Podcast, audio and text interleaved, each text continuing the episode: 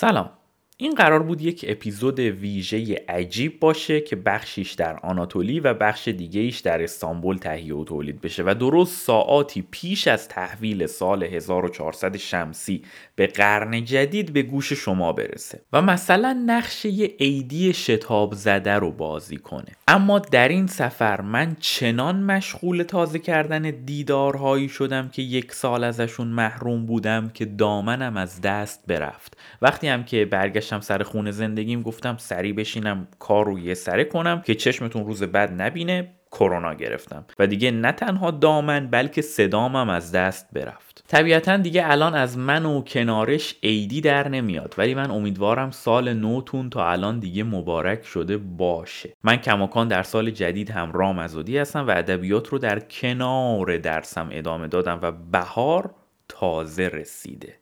قرن جدیدی شروع شده و جا داره در چنین حال و هوایی بپرسیم که این زنبور کوچولوها چی می‌خونن بر خودشون؟ یا مثلا چمن و بلبل و قمری اینا حرف حسابشون چیه؟ داستان چهچه بلبل چیه واقعا؟ الا ای دل نادان گهی واله و حیران برو سوی گلستان نظر کن به سر برگ درختان به مرغان خوشلهان الا جانم سنه قربان.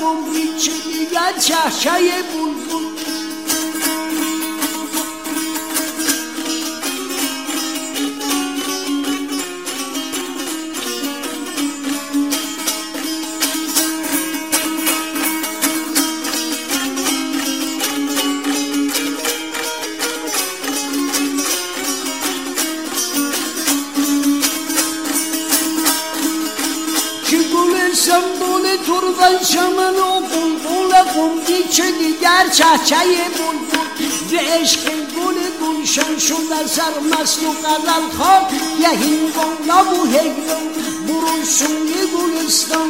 نظر کن سر برگ درختان به مرغان خوشلال لجان. سنه قربان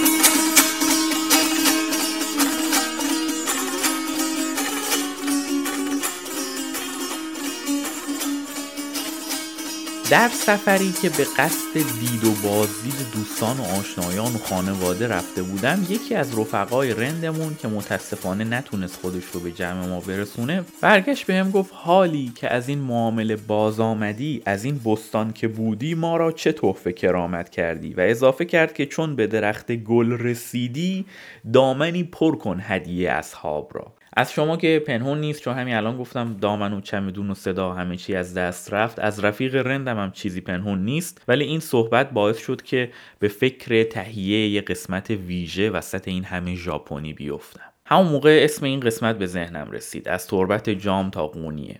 حالا می‌تونست از خیلی جاها به خیلی جاهای دیگه باشه مثلا از لندن تا قونیه یا از استانبول تا قونیه. ولی من قضیه رو برای مقاصد داستانی خیلی عقب بردم. نوروز 1396 بود که من موفق شدم برای اولین و تا این لحظه آخرین بار به تربت جام برم. سالها قبل از این سفر از طریق موسیقی مقامی با شیخ احمد جامی آشنا بودم. شما هم اگه هیچ آشنایی با هیچ کدوم از این اسمهایی که تا الان آوردم نداشته باشید دیگه حداقل یه بار قطعه نوایی نوایی یا الله مدد به گوشتون خورده. مواجهه من با موسیقی مقامی و تربت جام درست مثل مواجهم با ادبیات یه حالت کنارشی داشت. یعنی اساسا اینطوری نبوده که من قبل از سفر و بعد از شنیدن قطعه الله مدد برم گوگل کنم خب شیخ احمد جام که بود و چه کرد و مزارش کجاست. من فقط برای یه مدت طولانی با این سبک موسیقی نشست و برخواست داشتم. بذارید من اصلا کل حرفی که تو این قسمت می‌خوام بگم رو همین الان بهتون بگم که دیگه خیالتون راحت باشه. حرف من تو این قسمت و در نگاه کلیتر در کل پادکست کنارش ترجیح دادن کشف و شهود شخصی به جمعآوری مصرف کردن یا حتی خیلی زشتر مصرف نکردن و فقط کلکسیونر بودن برای اطلاعات خام. من فکر می‌کنم الان دیگه همه جور داده ای در دسترس بیشتر آدما هست. مسئله شخصی من چطور مواجه شدن با این همه داده است که کاملا فرایند شخصیه. حالا در طول این قسمت این حرف رو ورز میدم تا نرم تر بشه.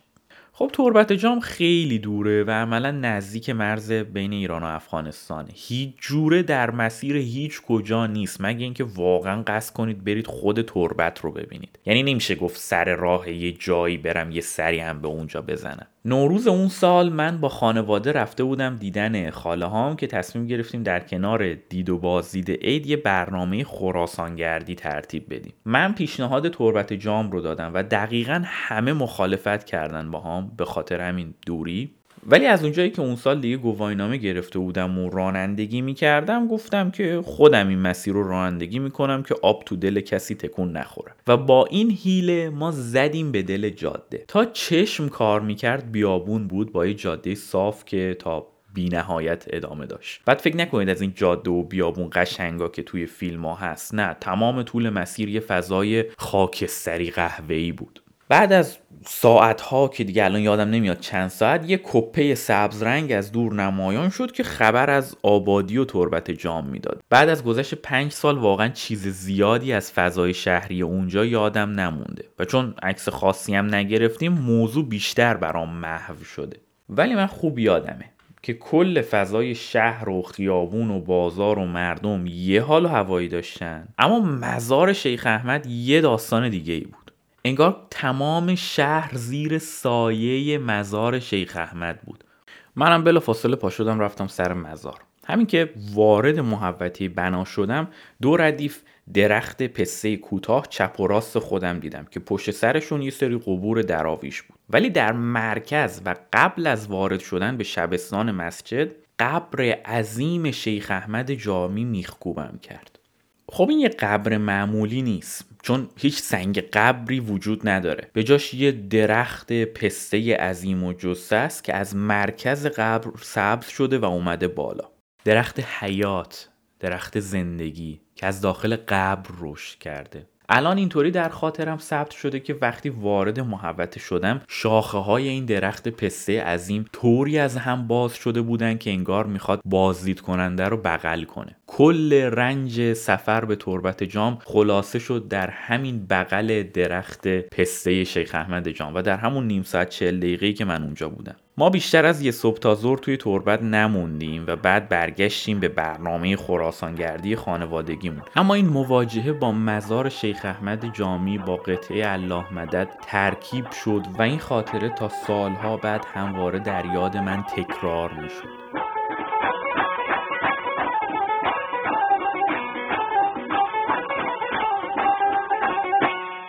بسم الله الرحمن الرحیم داستان مسجد نور از شیخ احمد جام. چند سخن برای شما بخوانم که یادگاری بمانه و بنده را به دعای خیر یاد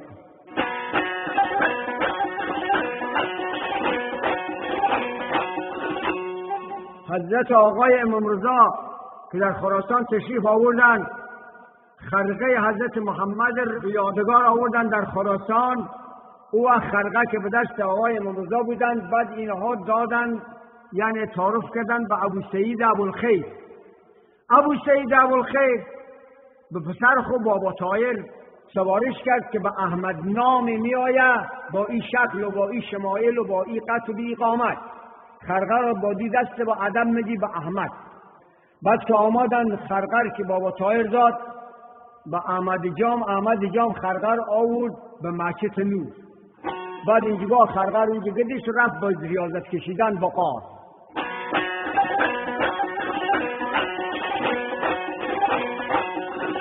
مدتی چند سال دیگر.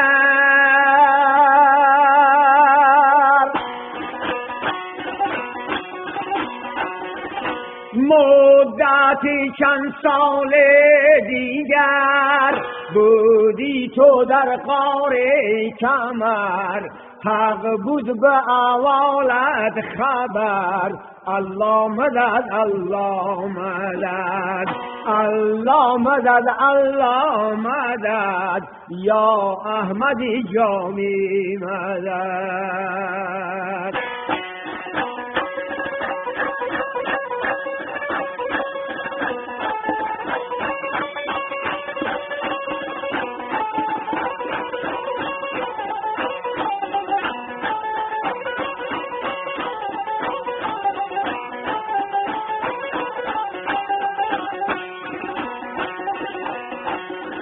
امر از خدا پروردگار.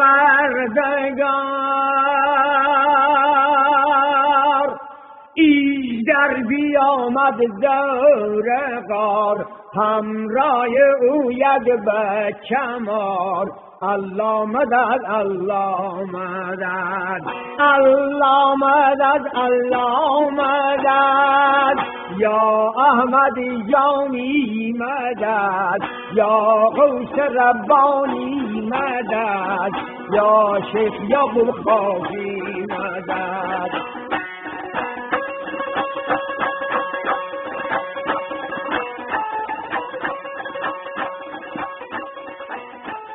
این قطعه الله مدد خیلی مفصله و خود شبیه یه داستان زندگی نامه ای از شیخ احمد جان. که آدمای مختلفی بخش های مختلفی ازش رو اجرا کردن. چیزی که شنیدید یه بخش بسیار مختصری بود از کل ماجرا که استاد نور محمد دورپور اجراش کرده بود. تربت جام و ملاقات با شیخ احمد به همون اندازه برای من سخت و دور و عجیب بود که ملاقات با مولانا. ولی خب من در قونیه بودم. البته الان که صدای من به گوش شما می‌رسه دیگه اونجا نیستم. ولی بالاخره موفق شدم قبل از تمام شدن این قرن یکی از آرزوهای همیشگیم رو برآورده کنم. این سفر رو در شرایطی رفتم که ترکیه گرفتار برف شدیدی بود و به قول یکی از دوستای ترکم از سال 1940 تا امروز همچین برفی این موقع از سال نیامده. کرونا هم که خب هست دیگه عادی شده. حرف و حدیثایی هم درباره جنگ جهانی سوم در میونه گرونی و نوروز و توافق و مهاجرت و چه و چه و چه هم هست. خلاصه هر کی من رو می‌دید می‌گفت رام نرو یا اگه میری دست کم الان نرو. ولی من باید می‌رفتم. از ماها قبل می‌دونستم که باید تا سال تموم نشده خودم رو به حضرت مولانا برسونم. خیلی هم با مراسم هایی که تو هواشی ماجرا برگزار میشه کار نداشتم. اتفاقا می‌خواستم یه موقعی بیام اینجا که شلوغکاری علکی نباشه. این دفعه از قبل به همه اعلام کرده بودم که من می‌خوام چهار روز برم قونیه همونجا کنار مولانا یه اتاق بگیرم و هیچ کار خاصی هم نکنم. یعنی این سفر اصلا تفریحی سیاحتی نیست. حالا هر کسی که با این شرایط من حال می‌کنه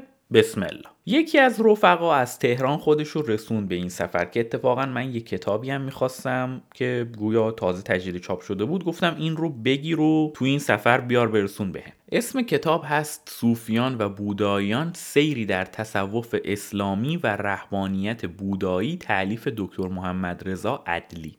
هنوز من در ترکیه بودم که تقریبا نصف کتاب رو خوندم و باقی ماجرا هم وقتی در بستر بیماری بودم تموم شد. کتاب در واقع تحقیق تطبیقی تر و تمیز بین دو سنت رحمانی بودایی و تصوف اسلامی. من با این دید رفتم سراغ کتاب که تو این سفر قونیه در کنار مواجهه مستقیم با مولانا یکم اطلاعاتی از همون دست که اول این قسمت ازش حرف زدم به دست بیارم. برای همین اول رفتم فصل سوم رو خوندم که راجب تصوف اسلامیه و بعد فصل اول و بعد از اون چهارم و در آخر فصل دوم. می‌دونم یکم عجیب غریبه ولی توی سفر بودم و نمی‌تونستم از جلد تا جلد کتاب رو بخونم.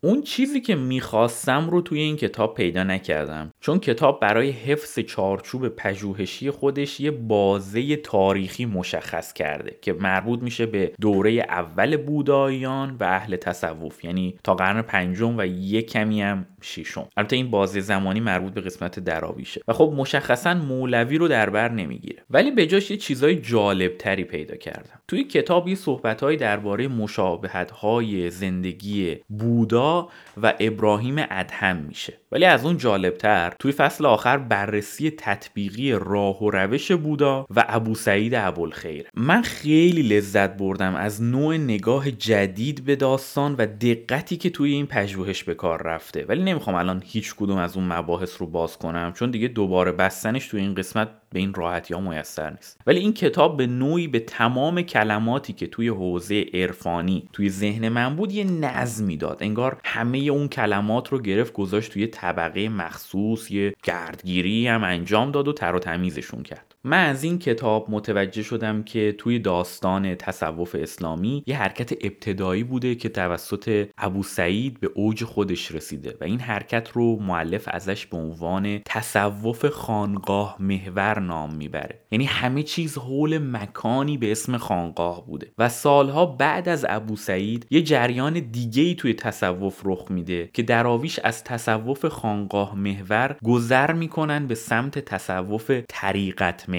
و دیگه یه مکان خاص کانون گسترش و تداوم سلسله دراویش نمیشه. انگار دیگه مرز فیزیکی برای یه سلسله قائل نمیشن. و این اتفاق با سلسله سهروردی شروع میشه که توسط عموی شهاب الدین سهروردی که شهاب الدین همون سهروردی معروفه کلید می‌خوره. خیلی از قونیه دور شدم و می‌خوام برگردم سر قسمت مواجهه با حضرت مولانا.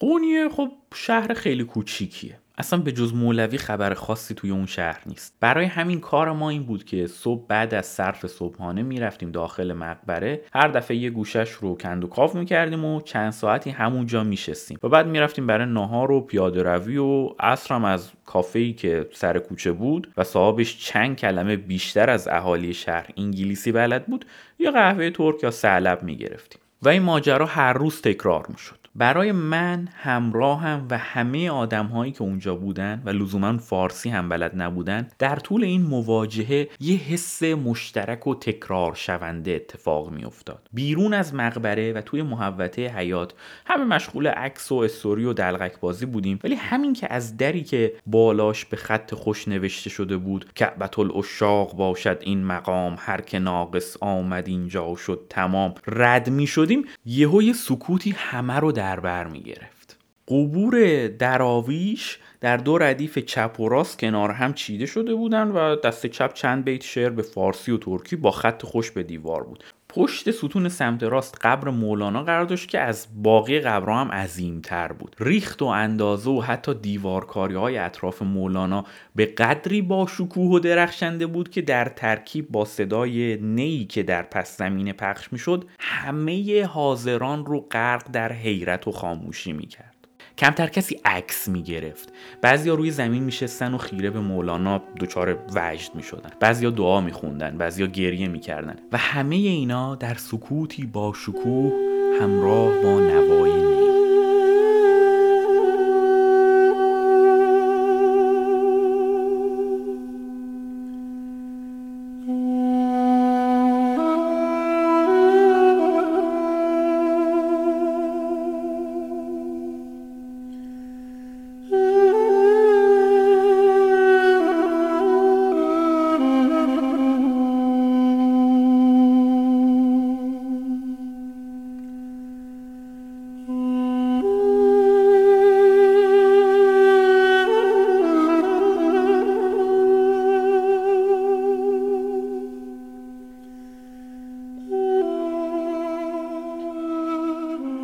آدما نگاه می‌کردم. به نظر نمی رسید که اونا مصنوی معنوی یا دیوان کبیر رو خونده باشن. خیلی ساده چون بیشترشون فارسی بلد نبودن. حالا منم که بلدم همه این کتابا رو نخوندم یا اون بخشی هم که خوندم تمام نکات ادبی و عرفانیش رو در نیاوردم. اما من فکر می‌کنم همه اون آدم ها به قدر ظرف خودشون چیزی برداشتن. چون حتما باید یه اتفاقی یه تلنگری یه داستانی رخ داده باشه که یه آدمی این همه راه پاشه بیاد مرکز آناتولی توی شهر غیر توریستی کوچیک مزار یه آدم و یارانش رو ببینه. من از قونیه و تربت جام استفاده کردم که به ادبیات و هنر برسم. به نظرم کسب دانش و جمعآوری داده فقط بخشی از مسیر کشف و شهود و التزاز هنریه. من سالهاست با واژه خانقاه و طریقت و خرقه آشنام و از شعر حافظ و مولوی و سعدی در یه سطحی لذت می‌برم. الان که به واسطه این کتاب این واژه ها برام یه معنای طبقه بندی شده تاریخی پیدا کردن یه سطح دیگه از لذت رو کشف کردم که لزوما این بهتر یا بالاتر از اون قبلی نیست. فقط یه سطح دیگه است. از این روست که من فکر می‌کنم در برخورد با مسئله ادبیات به طور پیوسته در معرض اثر هنری بودن بهتر از اینه که به خاطر ترس از عدم آگاهی یا متهم شدن به بیسوادی اصلا لای کتاب شعر رو باز نکنیم. یا مثلا به یه گالری نقاشی یا عکاسی نریم. از اونجایی که شعر باید خونده بشه و منم اینجا حرف از مولوی و در معرض شعر قرار گرفتن زدم از دوست خوب و خوش صدام رایه حسینی خواهش کردم محبوب ترین شعر خودش از مولانا رو برام بخونه. راستش منم می‌خواستم یه غزلی بخونم ولی انقدر این غزل کوتاه با گرمی صدای رایه جفت و جور شده که دیگه کنار کشیدم تا لحن کار عوض نشه و صدای رایه لذت ببرید.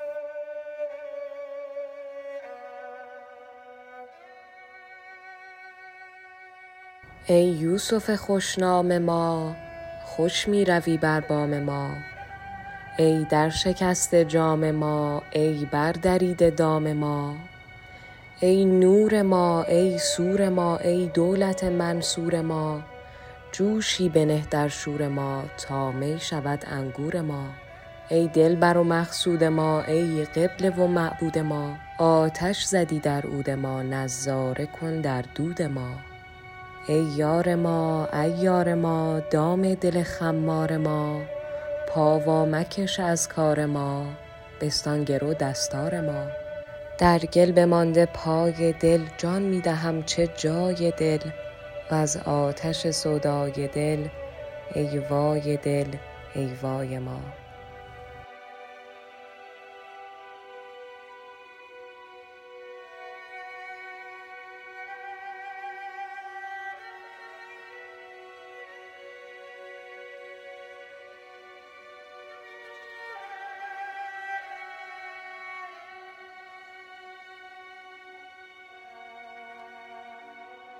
خب تا الان من هزار بار گفتم و دیگه قطعا می‌دونید که من توی دبیرستان ریاضی فیزیک خوندم.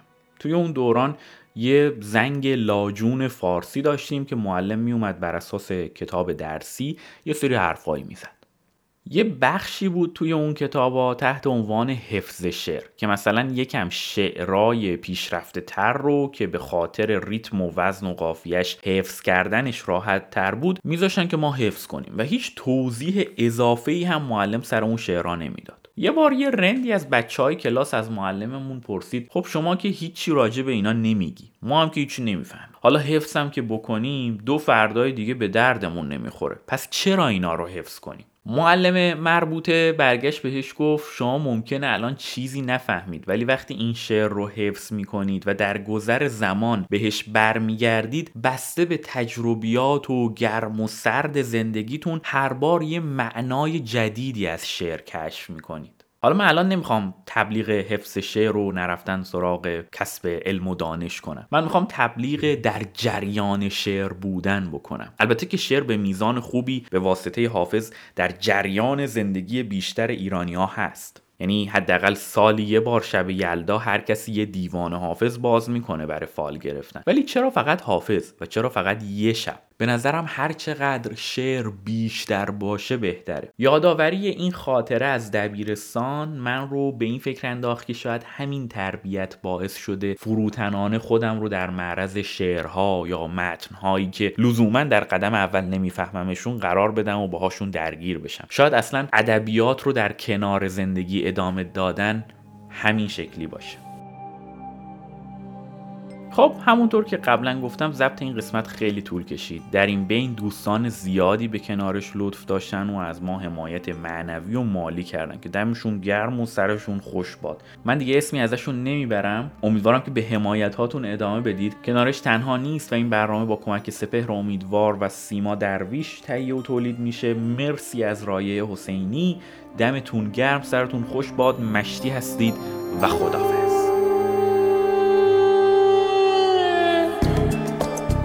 اینجا کسی است پنهان؟ دامان من گرفته.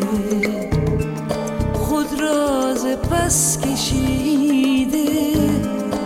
پیشان من گرفته. اینجا کسی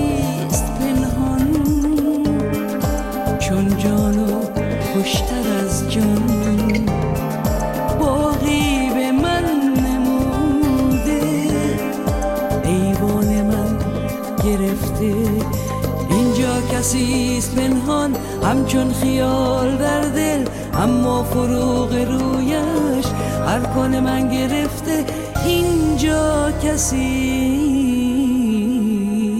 است پنهان.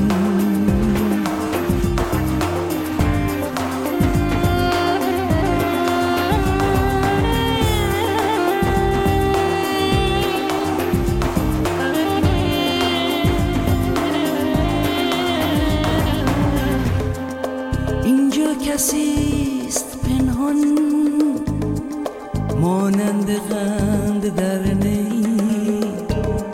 شیرین شکر فروشی دکان من گرفته. جادو چشم بندی. چشم کسش نبیند سوداگری است موضوع. میزان من گرفته. چون گل شکر من و او در هم دگر سرشته من خوی او گرفته او آن من گرفته اینجا کسی